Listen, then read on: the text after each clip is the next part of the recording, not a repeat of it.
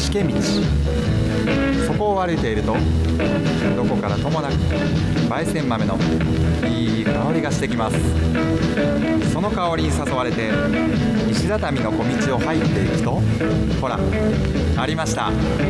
喫茶ニューポピー。純喫茶には毎日たくさんの人が集まってきます。夜になるとマスターと常連のお客さんがここだけの面白い話をしているようですよ。今日は特別に私がご案内しますね。一緒に寄っていきましょう。いらっしゃいませ。マスタールパンのトーキングドリッピング。この番組は喫茶ニューポピーの提供でお送りします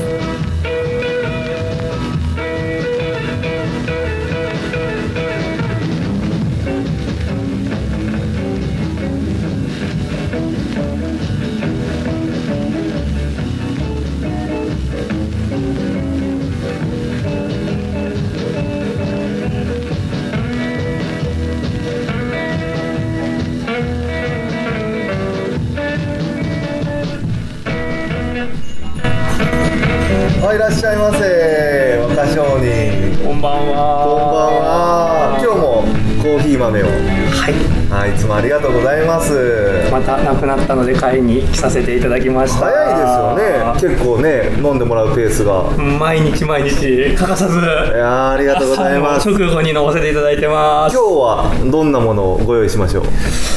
今日は東ティモールであの契約されたっていうのをママから聞いたので、そちらの豆をぜひえ、ママって？ポピーママにあ、うちの母ね。あ、そうそうそうそう。ね、あのーいつも親子ともどもというか代々お世話になってる。とんでもないです。あーいらっしゃいませこんばんはこんばんははいあれ？知らない？初めて？はじめはじめまして。よろしくお願いします。どちら様？どちら様って、あ、はい。はいそうか、ええ。今日はね、あの T シャツだから、ちょっとわからないか、ラフな格好だから、はい。ええ？あの遠藤寺商店街の、はい。商店街のっていうか、遠藤寺のえ遠藤寺。はい。若商人さんよ、え？あえ？あえ？そう、お寺の？お寺の、本当だ大変失礼いたしました。いえいえよろしくお願いします。今日はこんな可愛らしい T シャツ着てるから、ちょっとわかんないけど、そう。そうですか。そう。そうだからあのルパンいつも出勤してくるときに、は前さ必ず通ってるでしょ？もちろんです。商店街通ってるんで。そう、そうでしたかの若商人ですもんね、はい。よろしくお願いします。若商人若商人さんとお呼びすればいいですか？もう好きなように呼んでいただければ。あそう。でいつも、はい。あのうちでコーヒー豆を買ってくださってるんです。よあそうですか。ありがとうございます。ご自宅でというかね、はい。お寺でというか。お寺でというか。ご自宅でというか、えー、嬉しい。あのニューポピーさんのコーヒーをはい。毎朝毎朝飲んでます。えどんな感じでいつも飲んでるんですか？えっと。まあお寺なので朝お勤めをして、おおいわゆる長言ってやつですね。ポクポクやって、はい。でそれから食事になるので、え。あの食べ終わって、あのうちの両親は、あの NHK の朝の連続テレビ小説を見始めるので そのタイミングで僕はコーヒー豆を引いて。朝のルーティンみたいなルーティンです。ルーティンです遠藤寺さんがこうポクポクしてご飯食べ終わって NHK の連続ドラマを見てるタイミングで若商人は豆をガリガリ。ガリガリ引いて。ポクポクポクからの。ガリガリ。ガリガリやって召し上がってくださいと。なるほどね。え3人分毎朝入れてるのでだから早いんですだから早いんですね。なるほど。これはありがたい。であれなんですよもう。インスタントのやつが住職も「今日の匂いが立っとらんぞ」って言って、違いが分かる住違い職が分かる男らしいですよ。ね本当に。うちのコーヒーをたくさん飲んでいただいてるんで。ありがとうございます。そうえですちなみに若商人今日ってこの後お時間とかって大丈夫です。大丈夫ですか、はい。ええ。無理してないですか？夜のお勤めとか大丈夫ですか？大丈夫です。もうちゃんと済ませて。そうですか。じゃあちょっとルパンしっかり一度、はい。あの紹介したいので、え自己紹介みたいなの。そうですね。をねはい。はい。えーこんばんは、えー、ニコピーさんから、えー、ほど近くにある遠道寺商店街の、えー中にあります遠道寺というお寺の、えー僕は住職じゃなくてお師匠、えー父親が、えー住職なんでなので、えーはい遠道寺の図体でかくても小坊主。キャッチコピーみたいなでかくてももうおいやいやいやだから遠道寺商店街の中にあるって言ったけど、ええ。そもそも遠道寺商店街の方が後ですもんね。そうなんですか。遠道寺っていうのがあったから遠道寺商店街っていうことですよね。そういうことです あのお坊さんとは思えないよいやいやいや。でもそんなブランコポップなね、じゃあ そうだ。あの最近さ、ええ。あのブランコっていうコーヒーでもはい。サブスクを始めたんですよ。そうなんですよ。ではじゃん。い。おまさにまさに。お坊さんのパッケージのすごいですね。お ーそう、ね、あるので、じゃあ今日はこれを入れて、、はい。ろいろお話をはい。聞いていこうかな、行きましょう知ってます。ブランコ、うんいや実ははい。実は。実は実は。ニューポッピーママがニューポッおピーママ。寺にえ一セットくださったんですよ。そうですすごいなさすがポピーママ。そう。ねう。ちの母。なんでそんな最近から話題に出てくるかというと、はい。うちは、ええ。あのもう代々遠藤寺さんの檀家さんなんですよ。ね。そうなんですね。旦那さんなんですね。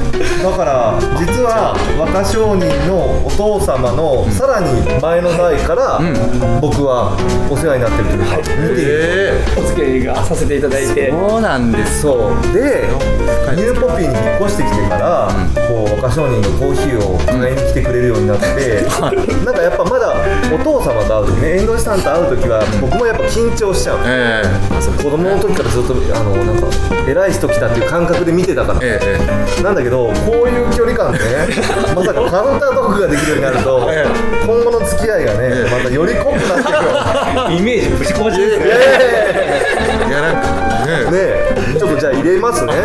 ブランコのはい。ブラウンね、お坊さんのパッケージの、はい。ニカラグアなんですけどちょっとこれじゃあ入れます。はい。はい。わかります。これ特徴がね深入りはい。なんですよ。なのでこう苦味がしっかりあるというか、はい。なので飲みやすいかなと思いますけど。も、いやそうです。パッケージがそうなんですよ。お坊さんなんで。まさになんかまさにね。理理想は6種類あのキャラクターがいて、い、ろいろまあナースとか、はいはい。ギャルとかいるんですけど理想はというかあのお坊さんに飲んでもらうっていう まさにこのキャラクター通りの、お坊さんに、はい。お坊さんのブランコを飲んでもらう。いやこれブランコアンバサダーのみんなに見せたいよねこれ。本当にですよ、なんか開発してるというか、料理に尽きるというか、嬉しいなと思って、え実はそのアンバサダーの募集も、あのインスタグラムの方で見させていただいたんですけど、えー、アンバサダーの募集を、はい、うん。SNS でうん。上がってるのを見て、ん。あの今回の期間が7月9月だったじゃないですか、うんうんうん。で7月9月だとお盆とお彼岸が重なっちゃうので確かにあできないやと思って。参加してくれるんですってことはしようかなぐらいの勢いで。リアルお坊さんがアンバサダーに。なる気も近いと。なる本当ですか？やぜひなんか。本そう僕もあのアンバサダーの活動してまして。そうですか。はい、そのブランコをこう、まあ、広めていきたいというかいろんな人にこう余白を作ろうっていうコンセプトなんですけどあのまあ若勝利さんむしろその余白って普段どういうふうに作ってるか。おおいいね聞きたい。そうなんですよ。まあ余白の説明からした方がいいんじゃないですか余白だらけ。だいややっぱこうね忙しい中でそのやっぱりねそのされてると思うんで、そのコーヒーを多分入れてる時間？朝入れられてるってお話だったんで、その時間はこう、まあ、余白作ってる時間だなと思うんで、その時間をこうなるべく何も考えないようにじゃないですけどそういう時間を作ろうっていうで確かにまさにコーヒー入れてる時間ってそうかなと思いますそうですね何も考えてないから時間がもったいないやじゃなくて、うん。うんその強いて何も考えてない時間がすごい貴重なんじゃないのかなっていうのを、そうですね。はい。えなんか教えを聞いてるみたいな。ありがたいお言葉をいただいてるみたいな。感じいやいやそんな偉そうなことは言えないですけれど。普段でもねそういうプライベートじゃないですけど、はいはい。なんかそういうのがあんまりわからないというか。あまあそうですよね。そうなんですなのでコーヒーを飲んでるっていうこともなんか正直あもうそうですよね、あそうなんだっていうこと。じゃあ、はい。あブランコのはい。お坊さん入りましたので、入りました。おばさんに。どうぞ。いただきます。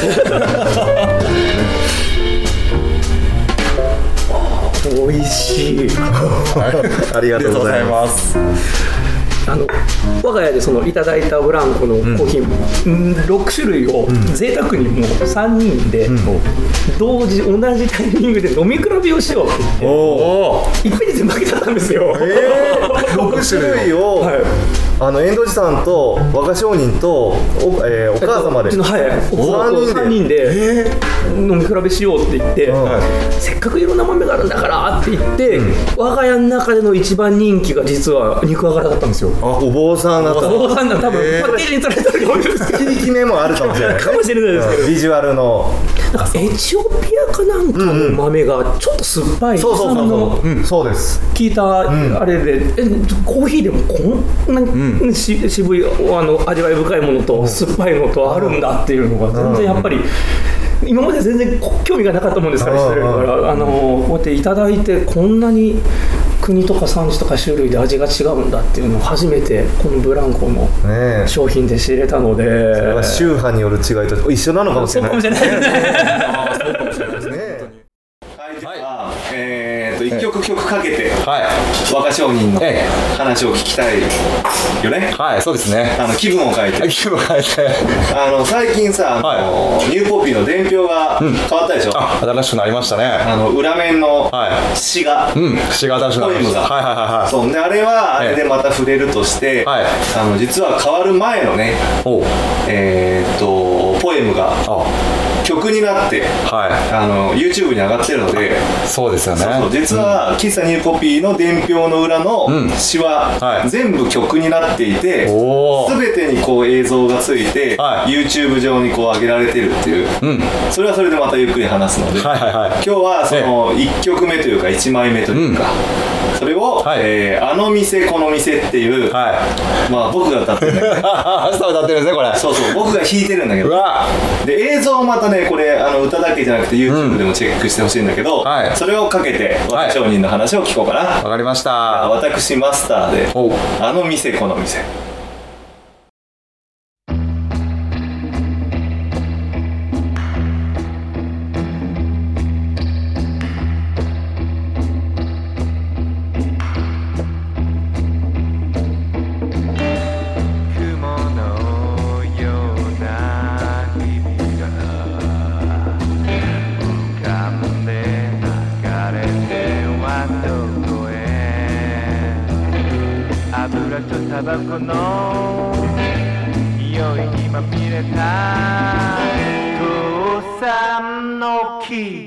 喫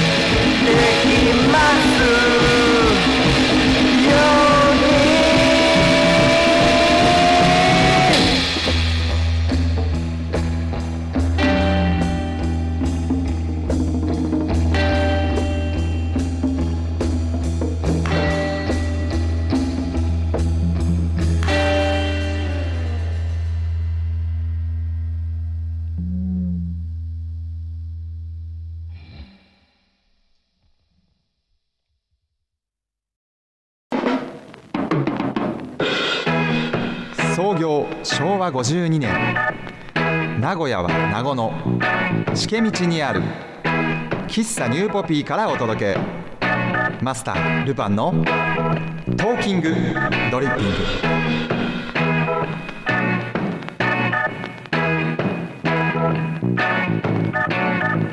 辺の話をせっかくだから、はい。うんうんうん。ちょっと時間の許す限りね、ぜひぜひ。うん、聞いていきたいと思うんだけど、ちょっとメニューの説明もした方がいいんじゃない？あそうですね、あの喫茶ニューポピーはですねコーヒーを今みたいにこうハンドドリップであの入れてるんですけど、はい。ちょもう一つ特徴がありまして、はい。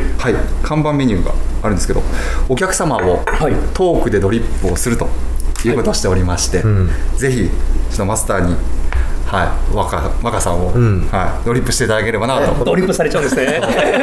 カウンターに座ると、もう必然的に、はい。あの僕がね、ええ。あのドリップをすると。ドリップをしていただけると。ね、はい。まあ要は会話をもね面白い話をいっぱい聞きたいっていうことそうですね、ぜひ興味深い話を聞かせてください。頑張ります。お願いします。で、なんかやっぱあの僕本当にお付き合い長いじゃないですか、はい。はい。うんうん、で一番気になるのがその父親でありはい。まあお師匠さんじゃないですか、はいあしであり、はい。まあ、おじいちゃんであり、ん。なんていう？もう今は住職退いてるので、まあ小高さんにはご隠居ご隠居って言って。ごご隠居。へ そういう関係ってやっぱりこう普通ではないじゃないですか、はいそうですね、うんうん。はい。で実際はどういうこうなんていうんですかね英才教育なのかよく相撲部屋の、若隆とか、はいはい。若乃花貴乃花って、はいはい。お父さんが藤島親方だったり、ね、そうそう入門した時点で子供ではないみたいな感じにあー。ああいうのをちょっとイメージしてるんですけど、はいはい。実際はどうだったんですか？あー難しいですね。あんまり言っちゃいすぎると多分後でお仕置きがなるかもしれないですけど。まあ当然、はい。あのーお檀家さんの前で親子でする、あのだからし師匠と弟子という関係でする。師匠と弟子という関係。になるので。の、えー立場。としての会話と、家の中でする会話っていうのは当然、やっぱりあのおあの表の顔と裏の顔じゃないですけスイッチを切り替えるみたいな。っていう感覚ではありますね、やっぱりあのお檀家さんの前えでえお話しするときはやっぱり住職、はい。立てるって言ったら偉そうなんですけどやっぱり住職は住職で、あの遠藤寺の重しっていうんですかねやっぱり。ドスンと構えていただいて、うん。逆にポップな話は私がするっていう感じなので、ポップの話向いてそうですね。めっちゃ言われます。なんかさっきから気になってるけどすごいいいねあの笑い方を。そうなんですよ。こっちもなんか明るくなってくるというかね。はい、笑顔になりますね。いやねいやいやいやいや。あのやっぱりそのお檀家さんの前でする会話っていうのはやっぱり師匠あのもちろん敬語でん。どうされますかっていうふうにお伺いしたりとかっていうことはするんですけども、ん。あのお寺の本堂から自分の自分たちの住まい屋の方に移ってからはもう普通の親子関係にうん。なるほど。父さんコーヒー入ったよみたいな感じで。じゃあ夕食を囲んでる時にいやー先ほどのあの説法は良くなかったぞみたいな話とかにならないんですか？今日のゼロではないですね。やっぱりあのそれこそ夕食の時にやっぱりそうやって、えーまあ説法のダメ出しも。ダメ出しじゃないですけど、うん。それがそれこそ今こういう状況だけどこれからどうしていくのがいいとかっていうざっくばらんな話ってですかね、そういうのも当然するっちゃするので、まあ、ある意味なかなか線引きは難しいんですけれど、そそれでもやっぱりお檀家さんの前は必ずあの入門したら、うん。っていうのと同じような感じになのかな。今入門っていうねこう言葉が出てきたんですけど、ん。こういつぐらいから、この自分もいずれ住職住職になるんだっていうのを決めるんですか？もう選択肢がないわけですか？い。そうですい。やーどう確か確かに、うん。生まれがもううん。ずっと生まれておぎゃと生まれて、うん。は遠藤寺のその住まい屋のところでずっとん生まれた時から生活はしてるので、ん。当然あのちっちゃい頃から、ん。あのここんな時からうん。お檀家さんに囲まれて、ん。あ跡取りさん跡取りさんとは言われてるので、うん。はい。やがてはやらなきゃいけないんだろうなっていうのは多分ちっちゃい頃からなんとなく、物心ついたらもうすでに。そそういう意識はあったのかなというふうには。それは小学校の時とかに、あサッカー選手になりたいなとか中学上がってちょっと役者やろうかなとか、そういう浮気心みたいなのは出てこないんですか、そのバリバリ出てましたね。ああやっぱそうなんですか、ね。なのであの一番困ったのが、小学生の図工の時間の時とかって、うん。将来の夢を書きなさいあっていう授業があったりすると、俺はどうすればいいんだっていうのでちょっとやっぱ苦しんでましたね。えーじゃあそのこう、住職になるもんなんだと思ってる自分と、こんな職業ついてみたいなというこのこんな職業っていうのはどういうの夢見たんそうそうそう気になるえっとそうですね、まず最初が小学生の頃にちょうど宇宙飛行士の土井さんって、が、あのー日本人で初めてうん。船外活動をしたっていうニュースがバンと出たのを見て、はい。そこで俺も将来僕も将来宇宙行ってみたい地球見てみたいっていう思いがあってあのーまず宇宙飛行士になりたいなっていうのが。こうもうなんかそこのスタートがもうすでに ねえ多こう。分あれ縛られたくなかった。ですなるほど。飛びたかったんじゃなかったですなるほど。なるほど。宇宙に行きたかった宇宙に行くとりあえず何でもいいから出たかった。とりあえず宇宙に 宇宙に行きたかった小学生時代。時代。でその次が、でその次がでちょっと小学校の友達ですごい歴史が好きな友達と仲良くなって、歴史オタクにってくるんですよ。だんだんだんだん。歴史オタク。なんでってあの研究者になりたいみたいな感じですかね。そうですね。どっちかというとそっちの方ですかね、でまああのそういういわゆる社会科科目っていうんですかね、うん。学校の授業でいうところっていうのを、えー方にどんどんどんどん自分の興味が向いてって、でまあそれこそ中学校に上がって高校に上がってってなってくるとそのいや実家の実情とっていうのをだんだんだんだんやっぱちょっとずつ考えてくるようになるので、そうするとお坊さんも結局苦しんでる人を助けるっていうのがすごいメインの本当は仕事のはず。その葬式だけやればいいとか法事だけやればいいってわけじゃなくて生きてる人のその困ってる人たちを助けてあげるっていう仕事だっていうのはなんとなくは分かってたんですけれど自分の中でとは言ってもさお経を読んでも救われないし、救われないとは言わないですけれど、実際になんかあの他の人は救われるのかなっていうのを思ったので、じゃあ他になんか自分が他の人を助けてあげれる方法で何かないかな特に自分社会好きだしって思って考えたのが次弁護士弁護士。法律だったら人助けてあげれるじゃん具体的に。困ってる人は。っていうなるほど。現実的。そうで弁護士だったら、ん。お坊さんと兼業もできるようになった。おおおおすごいな。確かに。お坊さんやりながら弁護士やってる先生もお見えになるので、へえそうなんですね。っていうのもなんとなくも聞いたこともあったので、あこりゃいいやと思ったんですけれど、結局それもなんやかんやでかなわずっていう感じですね。うんで今やもう、若商人として、ちょっと落ち着いた立場で、そうですね、で実はあのーもう一個顔が僕ありまして。え？言ってなかったんだけど、あん。まり小高さんのご存じない方が多いんですけれど大丈夫なんですか？それ。大丈夫です、うん。あのー実はその社会オタクなのはずっとそれから抜けてなくて、うんはいは実はまだ僕学生やってて。へえ大学で仏教の研究を。おおえー、ということは大学院生。そうですそうですそうです。えー、すごい。ラッコ博士にも負けない。なるほど。よ博士聞いてる。博士。うわーそうなんですか。えということは、えーしこう継ぐためのというかお坊さんになるための大学を出た後で、あえー、と歴史研究を大学院でまだ続けてるっていう、歴史研究というよりも仏教の研究、仏もう仏教の研究を。同じ歴史と結構近いっちゃ近いですよね、うん。うんええ。インドでお釈迦さんが生まれて、でこういうふうにあの中国朝鮮半島を通って日本に来てっていうの。を、っていうもうな時の流れの中でどういうふうに仏教変わっていったとかっていう研究っていうのは歴史自分の好きな歴史とすごいマッチしてるなって思ったので、うん。うん。全然それが楽しくなっちゃって逆に。なるほど、なので楽しくあのまだこう研究しているというか勉強していると。ー勉強したりとか、最中ですね。はい、えちなみにその仏教をちょっとトンチンカンの我々にも 分かりやすく あー難しいよ。1分ぐらいでこう仏教が始まったその時から現代までの解釈を はい。ちょっと教えていただいてもいいですか？若潮に難しいですね。これ大学院での勉強の成果をここでね嬉しいやつえーけどそもそもちょっとお話いろんな方としてると、今お坊さんが日本人のお坊さんが読んでるお経って全部漢字で書いてあるじゃないですか、うんうん。多分そマスターはい。のご実家のお仏壇にあるお経本もん。見たことあるんですけれど、漢字で書かれてるじゃないです書かだからはい。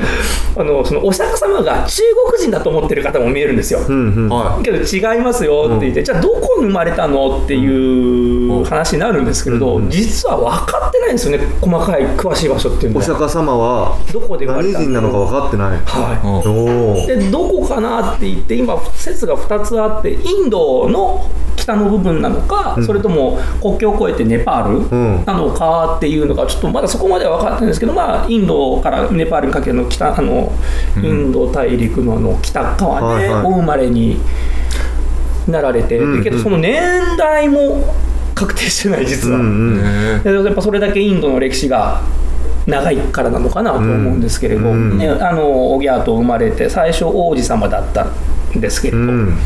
えーまあ、いろいろ生老病死ってあの人間はどうしても避けて通れないものっていうのをお釈迦さんご覧になられて、それが世の中が嫌嫌になっちゃってって言ったらあれなんですけれど、うん。苦から逃れるためにはどうしたらいいんだろうかって考えられて、結局出家修行をされて、あの鍛錬に積まれて、ん。ああ人間こうすれば救われるんだっていうふうに、ん。えーパッとお悟りになられて、そこの教義がまとめられたのが仏教という教えに。おなので一言で仏教の教えを言ってくださいって言われてもなかなか難しいのかな、ーなるほどね、うんこれは言い換えると、ふと僕も思ったんですけど、お釈迦様でもこう生きてる中のあんな嫌なこう、ね、欲望とか、ええ。争いとかそういうものを感じてどうしたらいいかっていうことでこう悟られたわけですよね。あ。まさにその通りだと思いますね。我々も今仏教の最中にいる感じ。だからみんな一緒なんですよね結局そこで悟るか悟らないかの違いですよ。なるほど。えじゃあじゃあ何を悟ったのって言われると難しいですよね、だからうん。たまたま、あこれをやったらこの人は嫌なことをしてるんだっていう気づきも悟りの一つだと思うんですよね、うん。だから身の回りに悟りっていうのは結構それこそ転がってるのかもしれないなと思いますし、ん。だからそのお釈迦様みたいなすごい一切の人間を救うまでいかなくても隣の人とか家族がっていうのを助けてあげるとか、うん。えー救ってあげるっていうのもちっちゃな悟り、うん。だけどそれが積み重なっていくとお釈迦様にそのうちなれるかもね。ってことじゃないのかなというふうに思います。すごく簡単にコンパクトに。分かりやすくはい。我々にもね伝えてもらったんですけどはじゃあ若商人が最近一番パッと思い浮かぶ悟りって何でしたか？悟り？ああ最近って言っちゃあれなんですけれど、うん。えそれこそこのコロナ禍になって、うん。えはあのー急にいろんなことが制約がかかるようになっちゃったじゃないですか。えでいわゆる当たり前のことができなくなってきてしまったっていうのがすごい、えー身をもって感じるんですけれど。喫茶店もそうだもんね。そうですね、なかなかやれないですそれこそあの商店街の飲食店さんもい。ろいろね自粛とか営業あの時短要請とかでいろいろあるみたいですしお寺の方でもやっぱり法事は今まで一族揃ってっていうのがいや人数うん。絞ってとかっていうお話があるので当たり前のことができなくなってきてしまってるのかなっていうのを思うんですけれど、まあ当たり前の反対って何なんだろうっていうのをすごいお釈迦さんもおっしゃられてるんですけど、うん。結局当たり前っていうのはあることが難しいっていうのが、えー当たり前の反対。うん。うん。そのあることが当たり前だけどあることが難しいっていうのが当たり前の反対でその当たることが難しいのにあるから、んああそれって素晴らしいことだよねって言って、みんなありがとうって言うんですよっていうのを、すごいあのーそれこそ先輩の、えーお坊さんとかにいろいろ言われるんですけど、そんな口で言われれる分にはやっぱりあそうそりゃそうだよね、うん。あることが難しいからありがとう、うん、そうそうと思ったんですけどありがたいってことですね。あることがありがたいってことなんですけど、そのやっぱりこういう状況に実際急に、ねあのコロナになって、えーこういう状況になっちゃったからこそ、逆にそういう当たり前っていうことがあることっていうのは本当に難しいんだな、マスクしなきゃいけないとか、あのそれこそ飲みに行けないとかっていろいろあると思うんですけれど、そういうことが、えーできないっていうでできてたっていうことが本当にありがたいことなんだなっていうのを、このコロナになってから本当に、えー身をもって感じるようになったっていうのが悟りなのかなっていうふうに。当たり前とありがたいは表裏一体みたいな。そういうことですどこに今自分がいるかで見えることは当たり前なのかありがたいことなのかが見えづらくなったりもするんだけど見えづらくなってる時ってありがたいって思わないといけないし。そうですね。ね。そう悟ったかもしれない僕。悟 悟ってますね。ったかもしれない。本当におっしゃる通りだとそういうこと思いますね。はい。うんで今ちょっとコロナ禍っていう、あのーこうお坊さんのお寺の世界でも、はいはい。やっぱりこう、うん。法事が上げれなかったりとかい。ろいろあると思うんですけど、はいはいなんかこうね若商人いろいろコロナ禍でトライもしてますよね。はい。あそうなんですか。そうなんかねすごくあの普段の活躍を見てて、うんうん。あのインスタグラムでね。つながってるんですよ。インスタグラムも。お坊さんも今やインスタの時代ですよ。そうですよね。インスタの中で映えてますからね。い やいやてますか？あそう。でなんかそういうこう、まあ、成功したこと失敗したこともしくはこう企んでること。来るんだけど。今の住職ではやってないいろんなことをちょっと教えてもらいたいなと思うんですけど、ね。うんうんうん。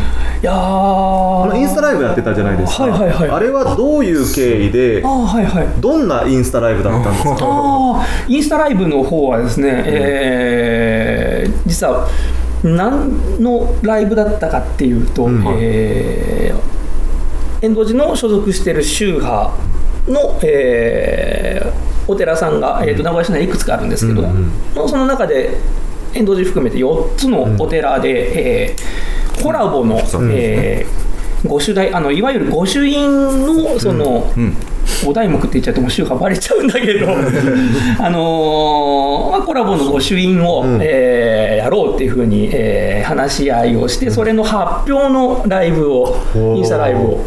え御朱印が4つがコラボ？独自で作ったみたいなことなんですか？え印ということーっとはい。普通一家事でポコンと、ええあの文字書いてあってハンコがポーンと押してあって、うん。はい。なんとかってお寺が書いてあってで完結するんですけれど、うん。今いろいろ絵描いたりとかって言って工夫されるお寺さんがすごい多いんですよ。はい。はい。はじゃあその一家事で完結するんじゃなくて、いうん。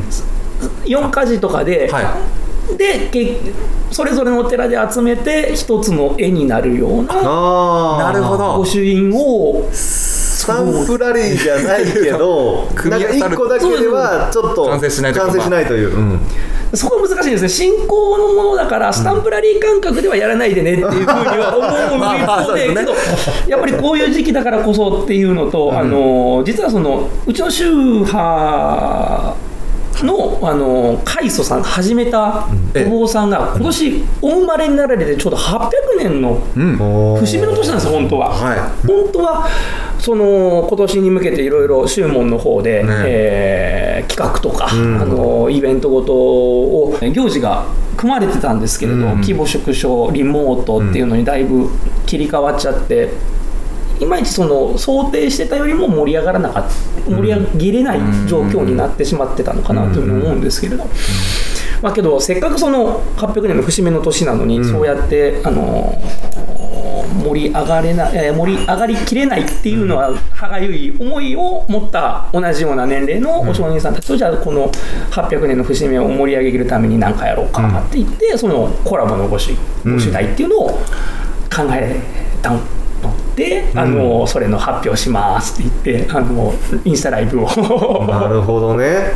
一個の一個のお寺でそれはライブみたいな感じだったんですか？その4今4か四箇所同時みたいな。でできる機能が。ありますね。あコラボ機能みたいなね。あそれでじゃあ4つから。その4つで。ええすごい。揃ったって言って「ああいつまで来てないです」みたいな「まあ、始めちゃおうか」みたいなちょっとググったりした感じなんですけど。いやでも結構な人数見てましたよね。100を超えてた。100超えてたの。よ100超えてインスタライブではい。よ4つのお寺の若それぞれの若商人ですか？そうですそうですそうです。若商人が4分割四分割して。ね画面でさ100人以上見てたのへ僕もちょっと見ましたけどえすごい。だからまさかね、は日蓮上人も800年後にインスタグラムなんていうものができて 遠隔でね、これからを背負っていくね担っていく若商人が4人で。人集まって。そうどういうこっちゃと思って見てますよね。ああすごいな。800年のねそうですね。そういうもんですよ。いやーすごい、もうあの向こうの世界であの、ようやったと言われてるかあの何をやっとるって怒ってみえればちょっとわかるんですけれど。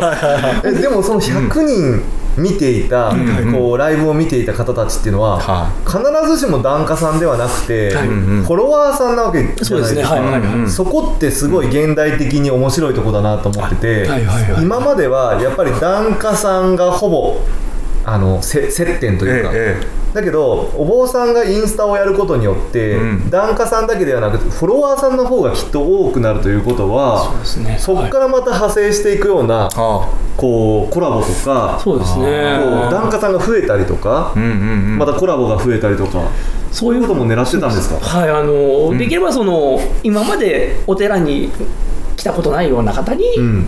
来ていただけるといいなと、うんもしあれですけどあの檀家さんはある意味来ていただいて当たり前みたいなところがやっぱうんり意識としてそれこそあのお盆とかお彼岸の時期に、あのお当場供養しますのでってお盆案内出させていただいて、じゃあ何日にお彼岸の法要やりますねっていうと、それこそニューポピーママが 同時に来てくださって「若さんお当場やってあるあやってありますよ持ってきますね」っていうやり取りをして、あの本堂の方で、あの一緒にお題目唱えていただいて、ご先祖さんにお焼香してっていうことを、檀家さんはしてくださってある意味当たり前っちゃ当たり前なと思うんですけど、それ以外それこそ深夜さんって言って自分のお父さんとかは、の持ってたお墓っていうのはお兄ちゃんがうん。されるけれど次男坊自分は次男坊でどこかいいお寺ないかなって探している中だとか、そういうような今まであんまりその仏事とかに対して興味がない方が、少しでも来ていただけるようになると、またそれも推しを広げていくってことにつながるのかなっていうふうに、なるほど。なるほど今仏事に興味がない方に興味を持ってもらいたいっていうようなお話があったんですけど、はいはい。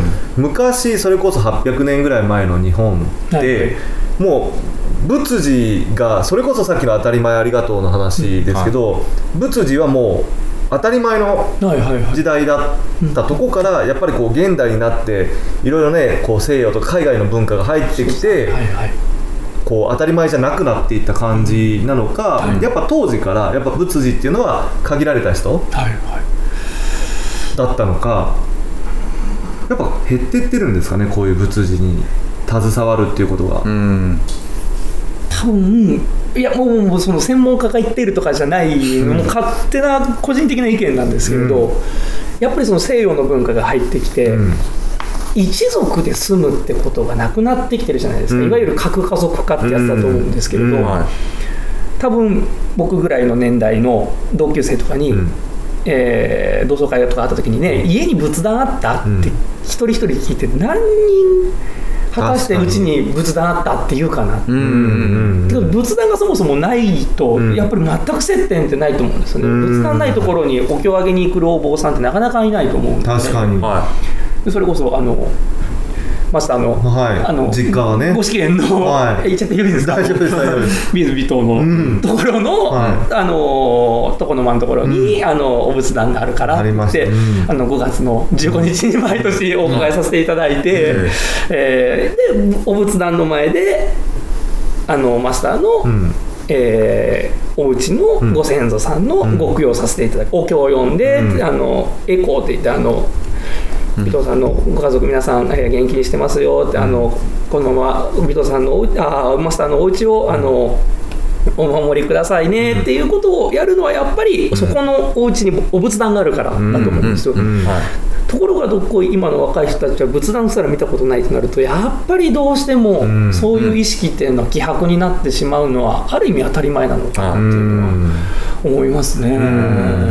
これまあ致し方ないことだとは思うんですけど、こうねだってお坊さんがインスタライブをする時代なんだから家に仏壇がないっていうことそれは増えてくるだろうなとは思うんですけど、はこれって本当にじゃああと何百年とか経っていくと、もっともっと家に仏壇がない家が増えていきますよねおそらく。じゃないですかね。その中で、はいはい。お坊さんたち同士というか、はいまあ若商人同士ですよね、はいはいはいはい。どういったこう未来には向かおうとしてるんですかね、うんうんうーん。あ僕自身はそこまでむちゃくちゃ深くそそれこそ、えー自分が住職に例えば30年後になりますよとかさ、その時にこうしたいっていうような目明確な目標があるわけではないんですけれど、ただやっぱりご縁のあるお檀家さんとは今後もやっぱり遠藤寺とのお付き合いが続けられるように、あの努力していきたいなっていうふうに思いますし、うん。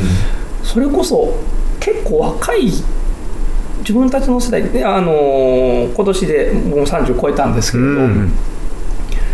ぐらいの同級生がやっぱり結婚とかし始めると結構そういう形式的なことにこだわるやつが多いなっていうのをちょっと思いまして、おどういう式例えば、あの結婚します婚姻届書いてはいおしまいん。っていうわけじゃなくて、ちゃんと両家の顔合わせとかその結構古き良き日本のしきたりにのっとってやってるっていう人が多いなっていうふうにちょっと肌感覚なんですけれど。一応残ってるぞと古き良き、はい。うん。そういう伝伝統というか今までの慣習ですよねどっちかっていうと伝統っていうよりも。ってなったらちょっとそこにいや例えば子供お子さんが生まれになられる時に安産のご祈祷をってなった時に遠藤寺は実はその安産の神様をお祭りしてそこで信仰を集めたお寺なので、そういうところであうちで例えば安産のご祈祷できるからやっていかないとかって、えーいうお話とかができたりそれこそあの安産とあと子子供を守る神様なので、なんかお子さんの七五三の際にはっていうふうに、えー少しでも普段の生活と接点が持てるようにまたその接点を発信できるようにしていけたらいいなっていうふうには、うん。なるほど。今あるものを守る方に結構こう意識が向いているっていう感じなんですね守りつつっていう感じですかね、そのせっかくあるものを全部ポイってして新しい方法っていうよりもまずあるものをしっかり見直したいななるほど。なるほど感じですね。なんかルーパンねね。いろんな面白い話が出てるけど、はこう聞いてみたい話とか。聞いてみない。いやあのいやさっきのお話も、そのまあ、喫茶店にも近いものがあるのかなというか、喫茶店に近い。古き良きものうんうん。を残しつつやっぱ新しいこともやっていくっていうところが、まさにこの純喫茶っていうのが、なんかちょっと僕のイメージ的にはあそういうのをやっぱ守っていかないといけないのかなっていうことも感じたり、あのいつもそれこそ遠藤商店街を通勤で僕、行きも帰りもね。行きも帰りも 通ってるんですけど、あの入り口に、ん。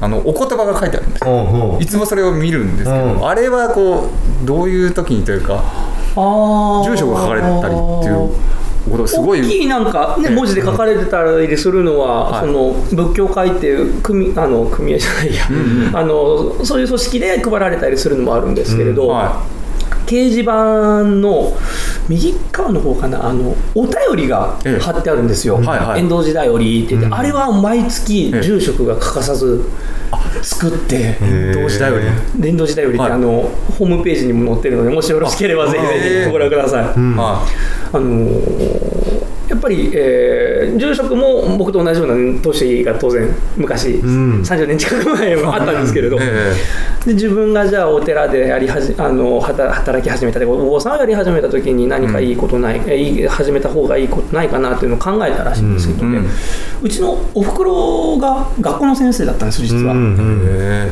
えであの中学校のクラス担任持つと学級通信っていうのを作るから、あのお檀家さんに向けたそういうお知らせとか通信みたいなのを作るといいんじゃないっていうのをどうも母が言ったらしくて。学校的なね確かに。あった確かねに。頼りありますねこういう行事がありますよ、例えばあの春の遠足がありますので、皆さん体調整えましょうとか、もうすぐ運動会ですね、みんなで力を合わせて頑張ろうっていうのを、やっぱり学級通信で書いてたのと同じように、あもうすぐお彼岸であお盆ですので、ご先祖様を迎える準備しましょうねとか、あの皆さん、新年の準備、えー進んでますか、あの昔はこういう行事があってねとかっていうのを、えー紹介する通信を作り始めて、もう今、300。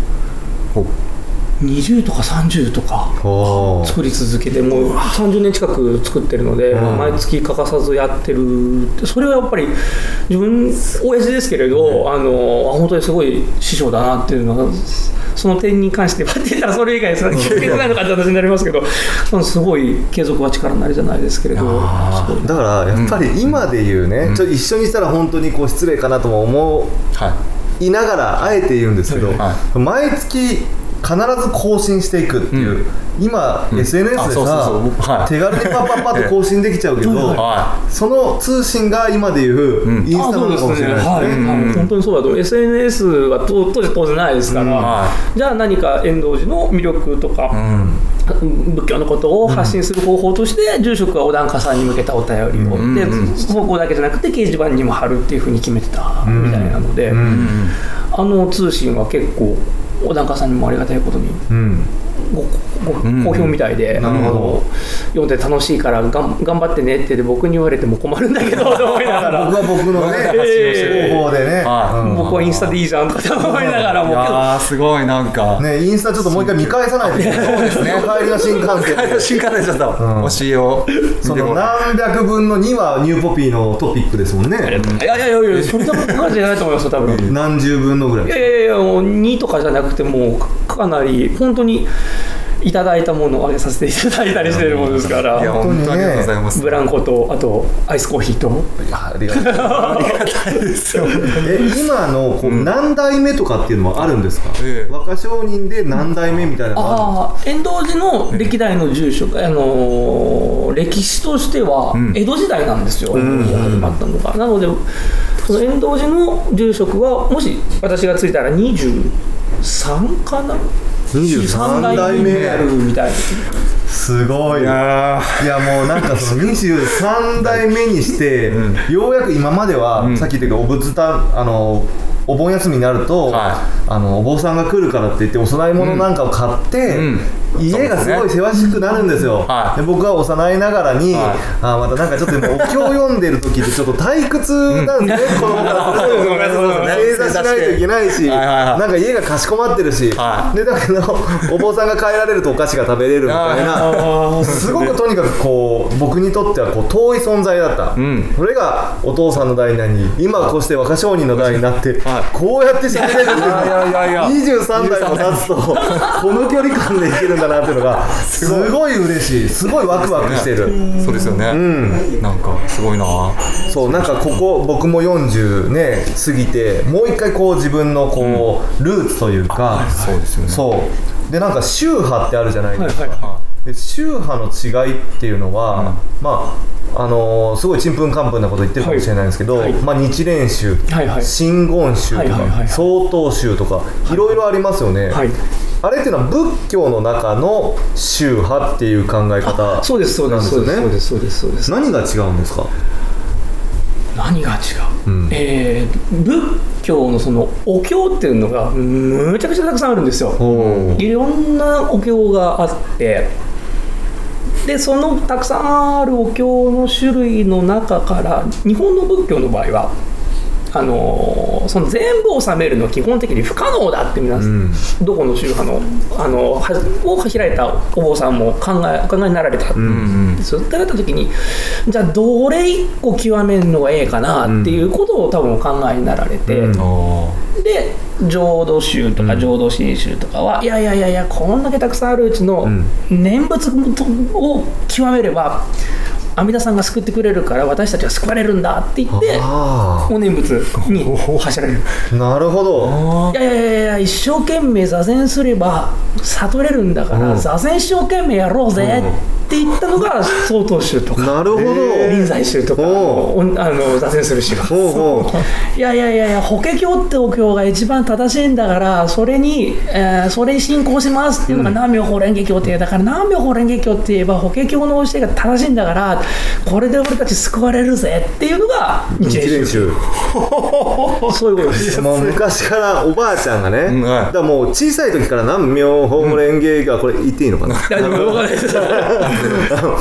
すごい覚えてて頭に焼き付いててその南無妙法蓮華経ってこうたすきをするあそうそうそうそうありますありますありますで一日の中で確かおばあちゃんは2回やってたと思うんだけど、はなんかおばあちゃんの中でその時間になると、おもむろに仏壇の前に行って、うんそのたすきをして、おで何回に1回かは僕あのまーちゃんって呼ばれてたんですけど、まーちゃんもここに座りなさいって。何回に使う 何回あのだから多分僕が退屈してたりダラダラしてるとばあちゃんがああの座らせたんでしょうね。で一緒にこう南無妙法蓮華経つってやったのを覚えてます。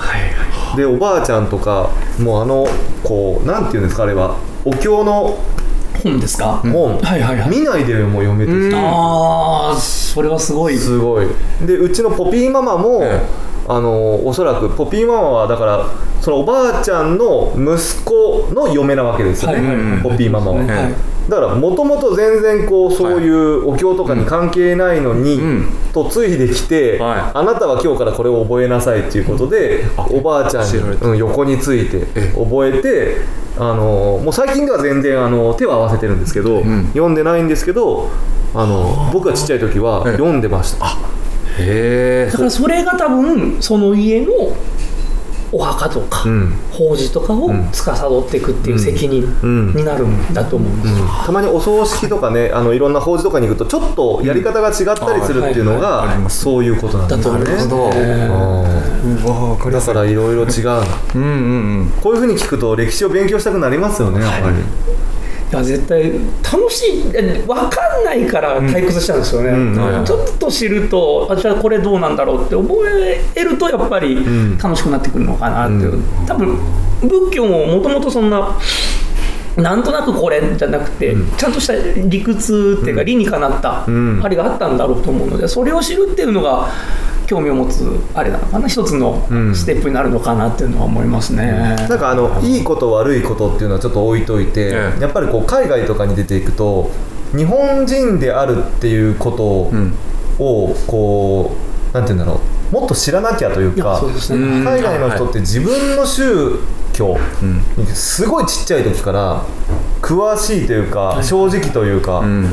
まあいろんな争い事もあるんで一概にどうとは言えないんですけど、は海外に出た時にあれ自分って日本人なのに、仏教のん。どういうことだってそういう解釈でしかないけど、海外に行くとね、ええ。なんかそういう自分をもっと知らなきゃっていうのはうん。思わされますね、あのーちょっとガラッと話題変えていいですか、ガラッと、あのーまあ、産地にこう行ったりするんですよね、はいはいはい。コーヒーの、はでミャンマーに行った時にはい。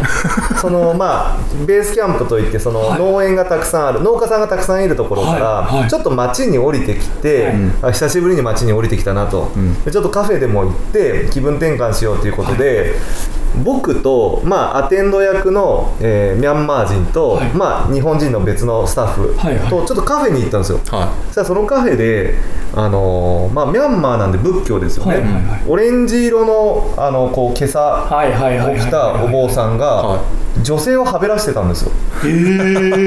でもう本当一人とかじゃなくて向かいに二人。いはい。で横に一人。でもうなんかその女性もあからさまになんかミャンマーのボディコンみたいなのをああなんかまあちょっと民族衣装なんだけど他の民族衣装方、うん、他の方とはちょっと違うなんかボディコン。で軽装。そう、でその時一緒にアテンドしてくれたミャンマーの方が許せないと。はいはいまあ、あいつはもう本当にお坊さんの格好してるけど絶対お坊さんではないと、あんな欲深いお坊さんダメだって言って、そのカフェもう出よう出ようって言って出た経験があるんですよ、はいはい、で、まあ、今思い出してみるとですよ。なんかそのやっぱ同じ仏教じゃないですか、はいはい。やっぱその欲深いお坊さんは、はこうなんていうのフォロワーがつかないじゃないですけど、はいはいはい。のかなとその時ふと思ったんですけど、はい。でもやっぱこうやってねいろいろお話をしてるとお坊さんもやっぱりこう人ではないですか、はいはい。でなんかこう実際やっぱりこう恋愛もするわけですよねお坊さんでも。そうですね。はいはい。それはそうですよね。だからこう欲に対して、なんかこうどういった解釈というか、解釈？うん。ああなるほど。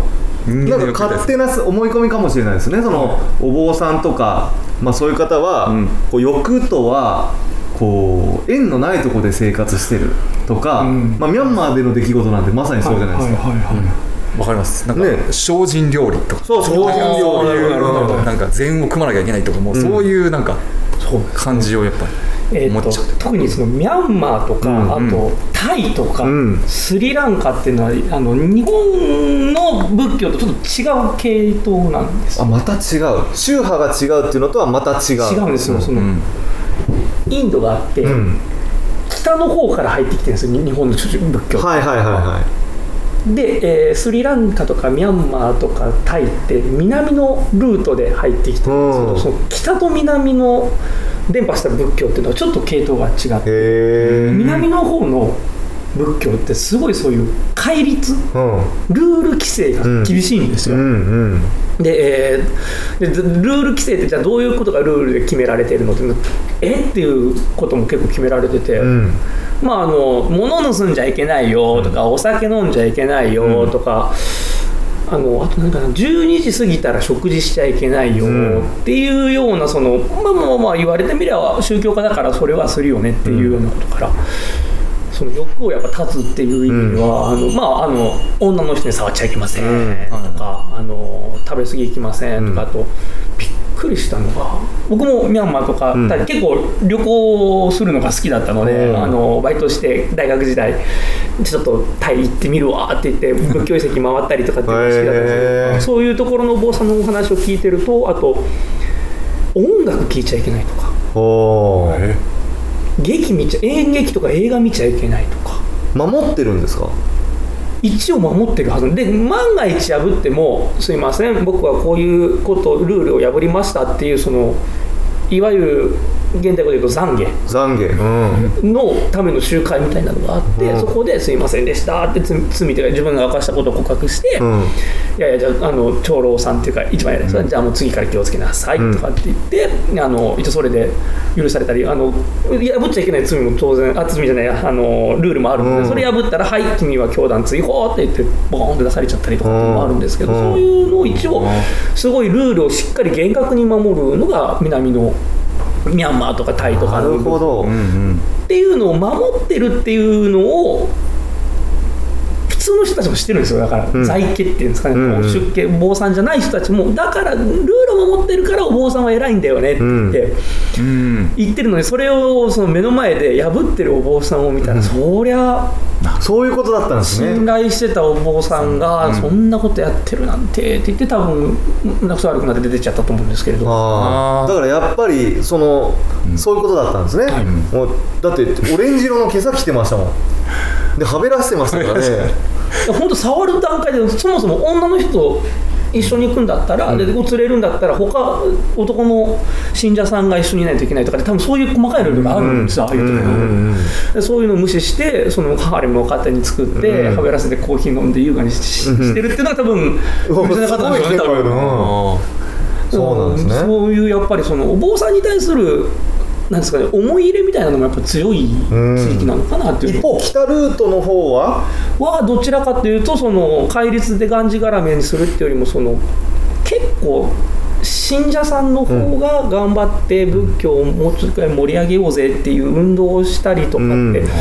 そのお坊さんが一人修行するんじゃなくてお坊さんはみんなを救ってあげなきゃいけない救ってくれる存在でいてよっていうのがあるので、うん。結構その上に行って威張ってるっていうよりも降りてきてじゃあ皆さん頑張りましょうみたいな感じで、ん。えーみな皆さんで救われるようにしましょうね、皆さんで悟りに行きましょうねっていうのをすごい、あの歌うというか、うん。っていう流れなので、ん。どちらかというとそういうかルールでがんじがらめっていうよりもいやいやいやいやいやあのとりあえず、えーお題目は唱えましょう、これが唯一のルールです、うん。とか念仏を唱えましょう、それが唯一のルールです。っていうふうにどっちかというと規制が緩くなっていく方。じゃあ、うん若商人も、あー学生時代とかですよ、はいはいはい。まあ、もしかしたらこれからもですよ、はいはい。あのーまあ、大切な人ができて、でまあその大切な人とこう喧嘩なんかをして、はいはい。もう焼け酒飲んで、はいはい。っていうことも全然こう 普通にあるという感じですよ。お坊さんといえまあど。まあまあまあそうですね、まあ、そそれこそさっきのお話じゃないですけど東南アジアはもう結婚も当然できないんはいですけれど、日本はその明治時代の時に政府がお坊さんも結婚していいですよっていうふうに通達してそこから結婚するようになったんですよ、なので僕遠藤寺のことで言うならば、僕のひいおじいちゃんっていうのが明治生まれの人なんですけど、その人が遠藤寺の住職になってで自分のい自分の家っていうんですかね、その僕塩建てるんですけど、塩竹が遠藤寺の住職やるようになって4代目になるんですけれど、ん。そういうふうに日本ではもう結婚が認められるようにそういうふうになってきてるので、ん。まあ、もしかするとうんこのまま独身かもしれないし、けどあの結婚も多分いろいろ檀家さんから、ん。はあ次はいいお話がねそうそうそううん。いいお話は全然来ないんですけれど。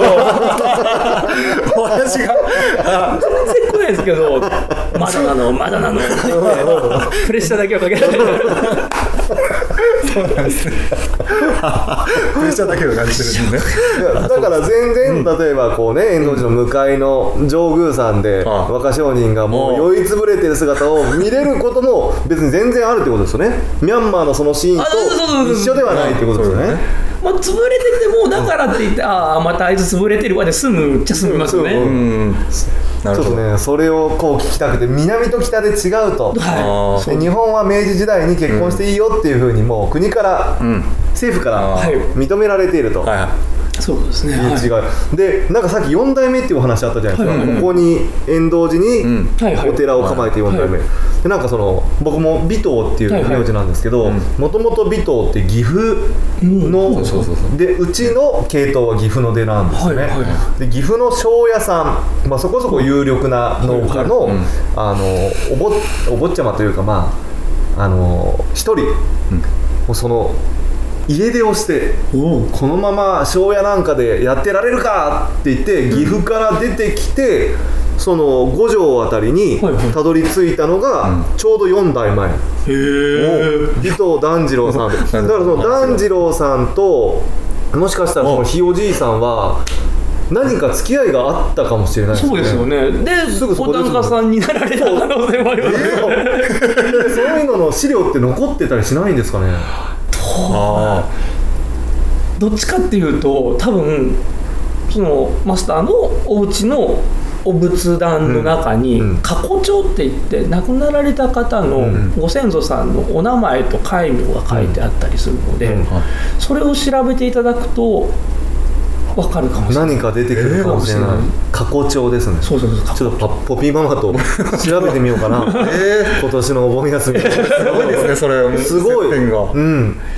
そんなつななんか岐阜からねそう、あの家出して出てきてすごい相当かぶいてたらしいんですよ、当時ね、うんおっしゃってましたね。でもなんかすごい勢いでこうあのやりたいことをやってったっていう。だから僕からすると父は早くに他界してるんで、はいはい。ね。まあ、おじいちゃんに会ったことないんで、その團次郎さんがすごい自分のルーツっていうことなんか魂がそっちに引っ張られるじゃないですけど、っていうことだってここにもお引っ越しをしてきたっていうもともと伏見でやってたんですけど、はいはいはいはい。免疫でやってて伏見に引っ越して、ここに引っ越してきたっていう、そういうのもあって、あそうなんですね、だから今こうやってね、えあのー、若と。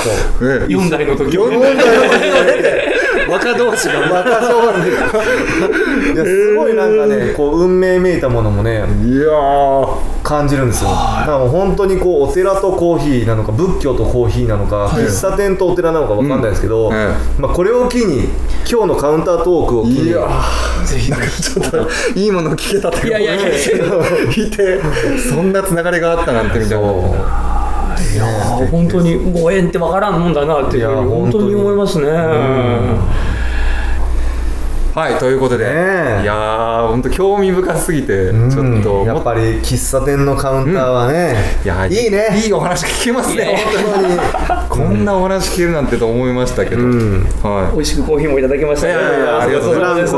お坊さんを飲んで、はい。今日は、うん、ぜひそのね遠藤寺さんのまず SNS とか、あねありがとうございます。さっきたびたび話題に出てる。はいはい。どういうふうに調べれば、えっと、エンド寺は一応ホームページと、えーインスタグラムと、えーと、フェイスブックと、はい。えー今のところ開設しておりまして、えーホームページの方は、えー Google とか、Yahoo とかで、はい。えー、エンド寺っていうふうに、えー入力して検索かけていただくと、多分、えーヒットすると思いますので、そちらの方をご覧いただければ嬉しいです。で、えー SNS、インスタグラムに関しましては、多分、はい。えーニューポピーさんのアカウントから たどっていただくと。うちのアカウントから。フォローし合ってますもんね。てるので4代目同士ですちゃんとあのいいねって。いいねし合ってる。違ってる違ってる。でこう誰々さんがいいねしましたっていうところから遠藤寺って出るとおおいいな。ありがとうございます。令和の新しい小田中さんとのお付き合いですから確かにね。いいねが分かるということで、はい、ぜひぜひあのニポピーさんのああのアカウントから、えー、遠藤寺どれかなっていうふうに探していただくと発見していただけるんじゃないかなというふうに思い遠ます。藤寺って書いてありますよね。はい、書いてあります。遠藤寺って書いてありますので、わかると思います。はい、よちょっとろしくお願調べたいと思いますので、それから、あとなんかこう、今後の予定というか、今なんかやられてることでもいいですけど、遠藤寺にはうん。子育て子授けの神様、岸母神様っていう、えー神様をお祭りしてまして、うん。はい。実は、えーそのお像がですね実は尾張の徳川家から、はい寄進をいただいてる、へそうです。であの初代の藩主大殿様があの世継ぎができるようにってことで遠藤寺の2代目のご住職さんにあのご祈祷を頼まれたみたいで。ですあの無事、えー二代藩主光友公がお生まれになられたということであのそこで信仰を集めて遠藤寺、あの信者さんが集まるようになったっていうふうに言われてるんですえはい、その、えー、岸母神さんの、えーお祭りっていうんですかね、えー、とご祈祷をえーご祈祷の会を、えー毎月18日の1時半から行っておりますので、あのーえー子授け、えー安産だけではなくてですね、お子さんの発育増進であったりとか、えー何か、えー困ったことがあるようでしたら、ぜひぜひ、えーお参りしていただいて、えーお家事、えーご祈祷を受けていただければなというふうに思いますので、ぜひ皆さんお参りお待ち申し上げております。合唱。えかしこえ18日ということは？あの7月18日だけじゃなくては毎月やっております毎ので、あ月ですね、の18日はじゃあ、はい。もうご18日ねね、ということで。18日ということで、い、やまだまだお話聞きたいんですけど、うん、はい。聞きたいんだけど、ええ。あのーもう時間も時間だしさ。あら、もう今7時前でしょ？そうですね、7時前ですからね、今。だからま今出ればあまだあのー若商人とえ23杯は飲めるから。え、え、ださっきあの、ね、ミャンマーの下りで、は欲の欲にね 欲の話を、だからちょっと今日ははい。2人で飲んでくるのえ、で、なるほど。じゃあ僕も一緒に。いやいけないいけない。え？最近お店が汚いからちゃんと 掃除機かけて、はい。この間詰まったらしいじゃんキッチンが。すいません、ちょっと裏で、ね。ちゃんと掃除して。はい。だからあのあの若商人とはい。お向かいのはい。上宮で。上手で、上手ありますね。今から飲みに行ってくるので、はい。あのルパンはあ、終電間に合うようにちゃんと書いて。じゃあ僕もお店を浄化しておきますので。お店をね。はい。じゃあ行きましょうか。はい、じゃあ行きましょう。延長戦を。延長戦を。すいません、今日は。ありがとうございましたはいじゃあ行きましょう行きましょう。